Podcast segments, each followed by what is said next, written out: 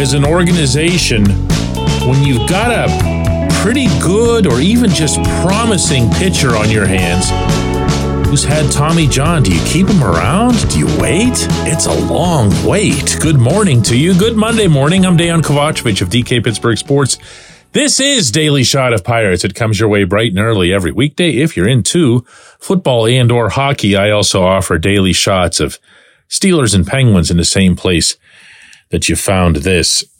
Johan Oviedo is trying to determine right now whether or not he should get Tommy John. He's had elbow pain since the end of the season.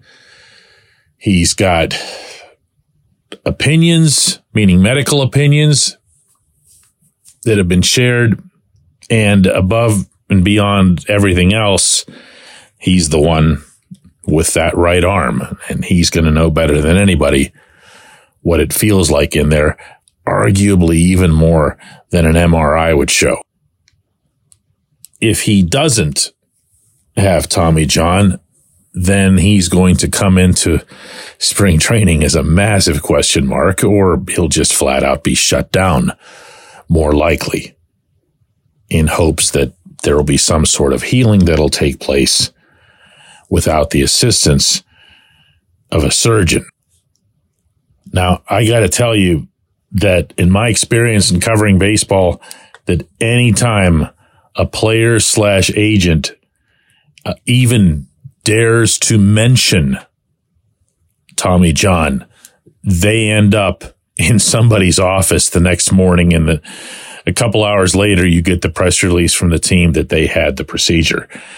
That's just how it goes. I don't want to wish that certainly upon Johan, who's a pretty good dude that I got to know pretty well over this past summer. But that's probably the way this is going to play out. And again, even if it doesn't, you're talking about a pretty long absence and you're definitely talking either way about not being able to count on him for your 2024 rotation.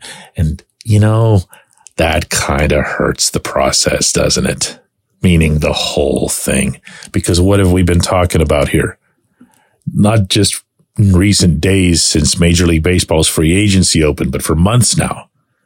The Pirates need to stack more starters on top of Mitch Keller. And of course, once he arrives, Paul Skenes. And then I would always throw in Oviedo because he just went through a full season. And he looked like one of those guys that was going to be the durable types. You know, they, you'll hear occasionally baseball people refer to certain frames of pitchers as being like the horse, like a, a Curt Schilling type, someone who just looks like they're an automatic, you know, 32 starts, 200 innings, 180 strikeouts, the whole deal. And Oviedo has some of that definitely to his appearance. He has some of that to his makeup as well. He's got kind of that uh, tough dude vibe about him when he's on the mound but you just don't know. Nobody ever knows with these things. They can study this stuff into eternity, and I don't think they'll ever have all the answers. This much is certain.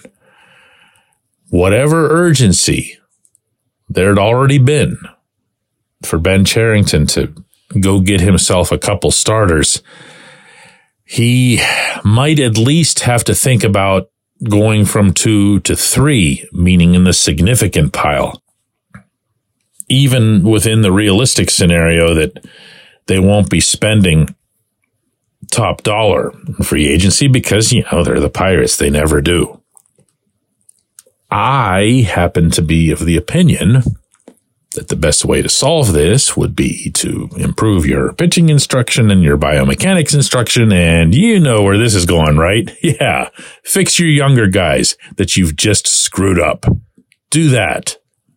Fix Roansy Contreras. Fix Luis Ortiz. Fix Quinn Priester. And you know what? By the way, even though it is an inexact science, how about not having a half dozen pitchers undergo Tommy John every year. How about that? How about asking some harder questions? How about asking internally if Oviedo specifically didn't have too big a jump in innings year over year. Hint, he did.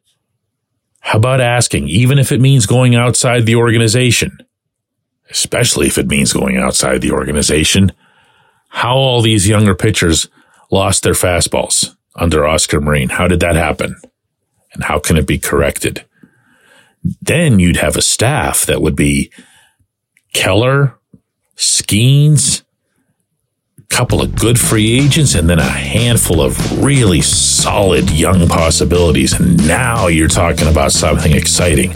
But wouldn't want to show any lack of loyalty to the pitching or the hitting coaches. When we come back, J1Q. This portion of Daily Shot of Pirates is brought to you by our friends at North Shore Tavern, that's directly across Federal Street from PNC Park. It's home of Steak on a Stone, an eating experience, underscoring the word experience. The steak is brought to you partially cooked on an 800 degree stone, and you do the rest. It's a ton of fun, it's a great meal, and it's a baseball atmosphere like no other in Pittsburgh. North Shore Tavern, right across Federal Street from PNC Park. Your front door, your car your bike, your computer, your gun.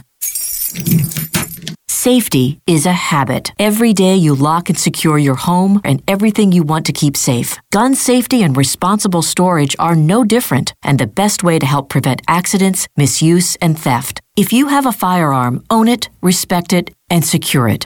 Visit projectchildsafe.org, brought to you by the National Shooting Sports Foundation and the Bureau of Justice Assistance.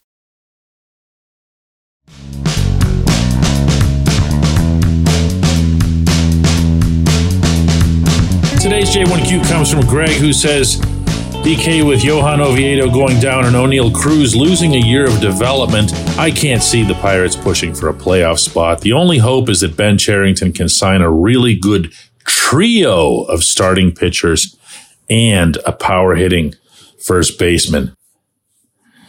Uh, see, that, that's just going to be tough. I, I don't know how else to put this without sounding like I'm making some sort of advance excuses for however cheap the Pirates might end up being in this process. But if you look over the market for free agent starting pitchers, you'll see that there's obviously the really high end where only a handful of teams are even able to shop and then you're going to see that there's a there's a middle group and uh, the middle group isn't going to excite anywhere near as many people. But that's probably where the pirates have to be not because they're cheap but because that's just the way the system is. There are teams that just have tons more legitimately tons more money than they do. So if you get two of them if you were to get two in this mid range. I'm telling you, I'm okay with that. Only, only because of Paul Skenes. He can change the dynamic, not just of this rotation, but of this team. You know, when you have two top shelf types in your rotation, everything gets a whole lot easier. You're able to now do different things with your entire pitching staff you're being smart with innings, you're being smart with usage.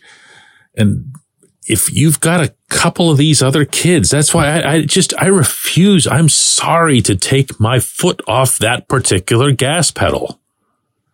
This is not something that's going to be solved just with free agency or for that matter, just with trades or whatever other form of acquisition Cherington might have in mind, including, you know, posting for Japanese pitchers or whatever. It's going to take a lot of different things and some unexpected means to make this work. There are more slots to fill. And yeah, you're right. They do still have to go and find the first baseman and pay the first baseman.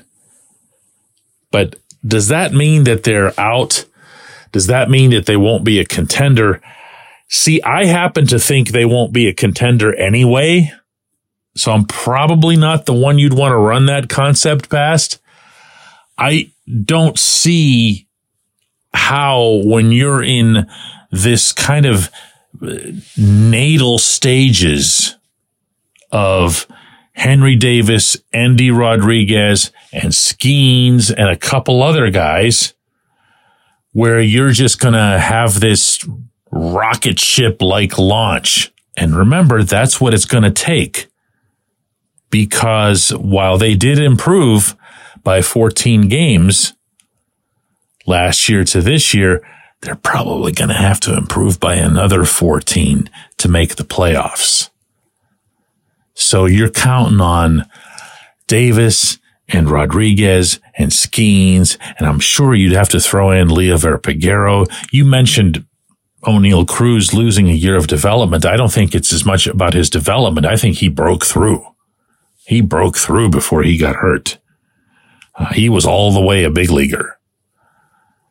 What's going to obviously hamper him is that he's just going to be really rusty. He hasn't played competitive baseball in a year. I mean, in a, in a baseball year. But by the time next season rolls around, it'll have been a full calendar year, unless you know he gets some activity in in other forms. Can he just pick up where he left off? I don't know. I don't know. There's a lot of I don't knows, though. I appreciate the question. I appreciate everyone listening to Daily Shot of Pirates. We're going to do another one of these tomorrow.